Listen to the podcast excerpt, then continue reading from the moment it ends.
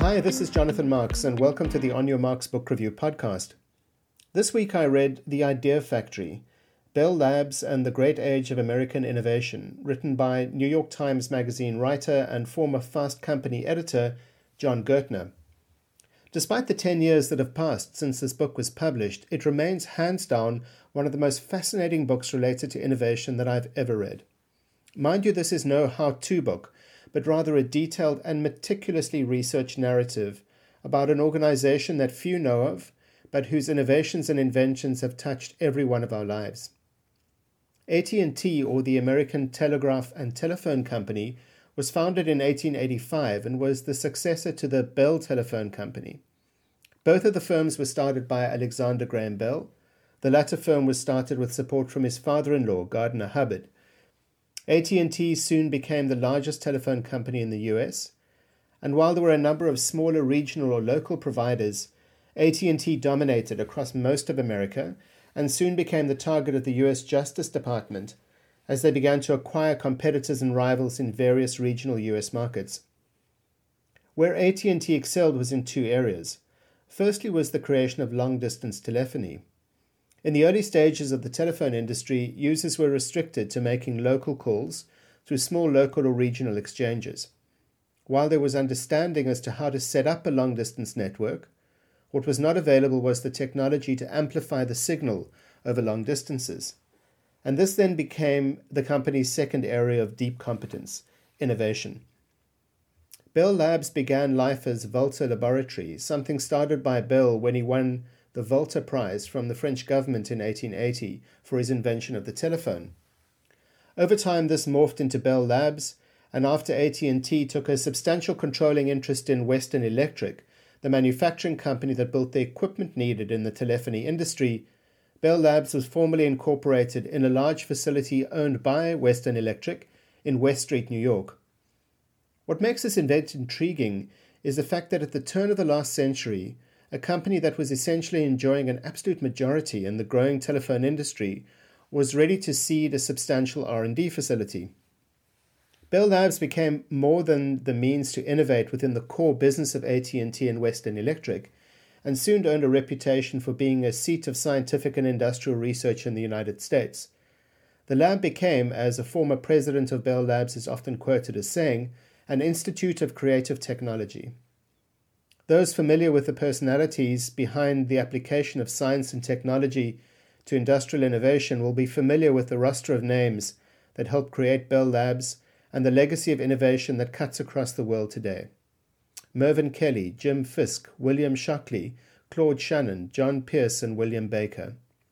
Shockley won the Nobel Prize for Physics in nineteen fifty-six and was founder of Shockley Semiconductors, whose early employees included Gordon Moore and Robert Noyce, who went on to found Intel, as well as Eugene Kleiner, who founded the legendary Silicon Valley firm Kleiner Perkins. Moore was also responsible for developing Moore's Law, which correctly predicted that the number of components on a microchip would double each year while the costs halved. This has largely held true since he first mooted the idea in nineteen sixty-five. The book unfolds in a very unusual manner. I'd expected a timeline treatment of the Bell Labs story, taking the reader through the stages of development of the lab and the personalities and innovations that occurred. I guess we all like a logical structuring of complex stories, but what happens instead is that while the technologies seem to hold centre stage, with Gertner explaining the manner in which Bell Labs moved through various innovations as the demand from customers and from A T and T was felt, what in fact unfolds is a back and forth across the chapters as people join Bell Labs and collaborate with one another on old, current and future technologies. I'm unsure if Gertner in fact intended this approach, but what, what I noted in this back and forth was a proxy for how innovation occurs. It is seldom linear and even less likely to be focused on the efforts of one person. Innovation in general and within the Bell Labs story happens through random encounter and engaged study, observation, sharing, and experimentation.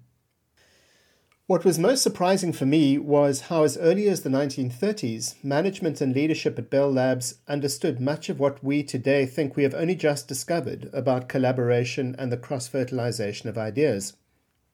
Yes, some of the ways in which this occurred seem somewhat anachronistic to our current style of work, For example, to encourage engagement and interaction, no one was allowed to work with his office door closed, and offices were located in long corridors with services such as canteens strategically placed, such that the long walk to get a cup of coffee would mean that you would pass by colleagues' offices or meet them in the corridor.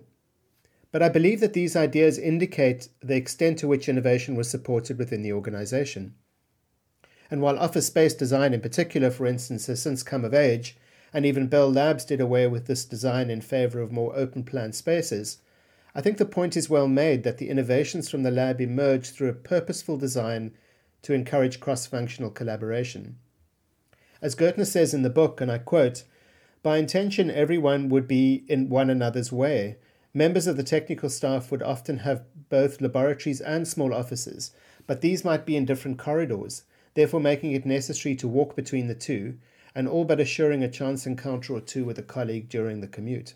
End quote. What also became clear in the book was that the effort that Bell Lab placed in sourcing the best talent across the U S to join their ranks. Pay was high relative to the industry and certainly relative to academia, and as such they attracted bright young minds from the best science and engineering schools such as Caltech and M I T. A T and T recruiters would form strong relationships with professors at these schools and would be tipped off to the top P H D students in each class to recruit for the lab.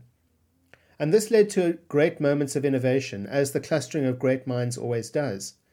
In some ways, the early days of the lab seemed to mirror a university department, with reading groups, colloquia, and research publications emerging.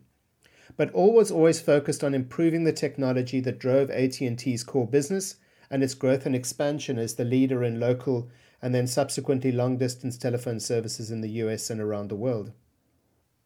This was applied science, and while some ideas were frighteningly ahead of their time, for example, the picture phone, which was rolled out in nineteen sixty-nine, essentially an early version of Zoom video calling, and mobile phone services created from the first mobile radio products in the nineteen twenties, there was a sense that the group of scientists and engineers working at Bell Labs were testing the limits of our physical world. This seemed to be largely supported and even encouraged by the lab management and their overlords at A T and T, something that is in direct contrast to a similar initiative happening at the same time.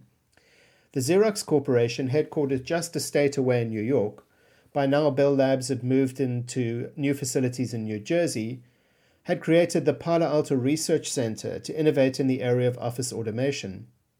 However, the cultural difference between these two groups, essentially a bunch of hippies in California at Park and the suits at Xerox Corporation head office in Rochester, New York, meant that the innovations that emerged from Park were never commercialized. These include P D F documents, Ethernet cabling, and even the graphical user interface. Bell Labs and A T and T, however, managed to get this relationship right. And from the development of the transistor, which replaced vacuum tubes, to the amplification technology needed for long-distance calls, the undersea cabling for international calls, to networks, ground-to-air radio, fax services, sound and motion pictures, broadband services, radio astronomy, radar, lasers, cellular systems, Unix, fiber optics, and on and on and on, Bell Labs has led and continues to lead the development of communication technology. It's hard to imagine a world without communications. We so unconsciously pick up our phones to send a message or make a call, or flick on a T V to watch Netflix, all the while oblivious to how much research, development, science, and innovation lies behind it all. The Idea Factory is the book that peels back this veil. This exceptionally well-written book offers deep insights into the science and technology of our modern world, but always with an eye to the market. As was the maxim at Bell Labs, and I quote, "The first is that if you haven't manufactured the new thing in substantial quantities, you have not innovated. The second is that if you haven't found a market to sell the product, you have not innovated." End quote.